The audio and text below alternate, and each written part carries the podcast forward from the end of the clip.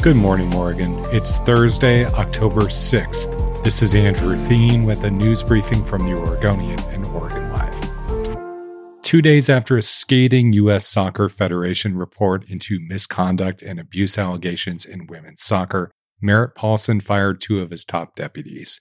Gavin Wilkinson and Mike Golub are no longer employed by the Portland Timbers or Thorns. Wilkinson has been with the Timbers for more than two decades and served in various roles throughout, including as coach and general manager. He was removed as Thorns general manager last year.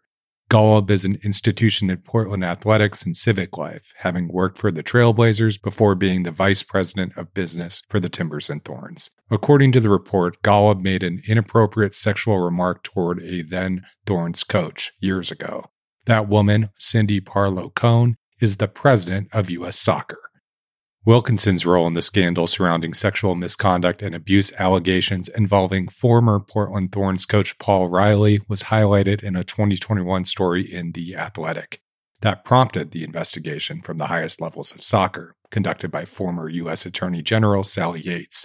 The report found that Wilkinson blamed one of Riley's alleged victims, Mana Shim, for, quote, putting Riley in a bad position. Microchip Technology is considering a major expansion at its factory in Gresham, a move that could bring hundreds of new jobs and big time investment into East Multnomah County.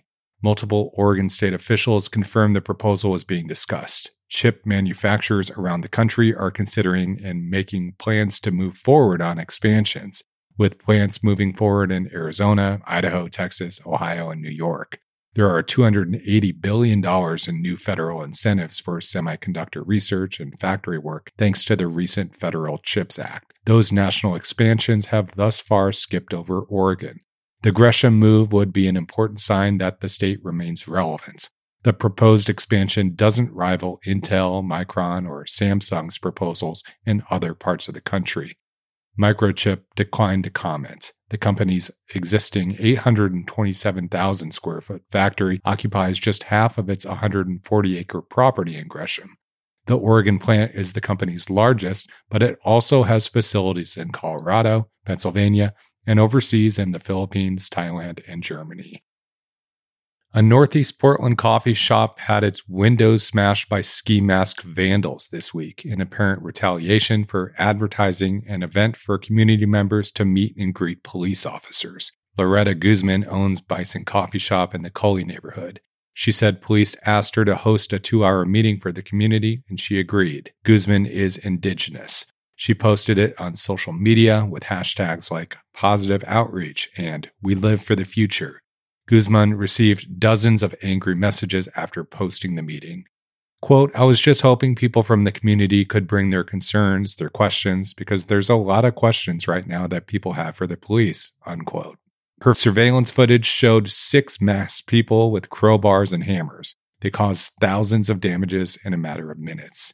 Guzman's father, Gary Guzman, owned and operated a popular motorcycle business on the same property for four decades. The windows of the store have since been boarded up, and Guzman said the event with police officers went on as planned on Wednesday morning. Nick Herrera has found a home for his new brewery. Entre Compas, the city's first Mexican American owned brewery, will open a restaurant and tap room in North Portland's St. John's neighborhood this year. Herrera said he hopes to open the spot on North Lombard by November 1st. He's partnering with Republica Hospitality Group on the location. The brewery plans to pour six to eight beers in the tap room and eventually add a walk in cooler with additional offerings. There will also be a pop up taco shop as the food option. Herrera's beer is currently being contract brewed with his recipes in collaboration with Northeast Portland's Culmination Brewing. But he's planning to find a warehouse space to brew in the city.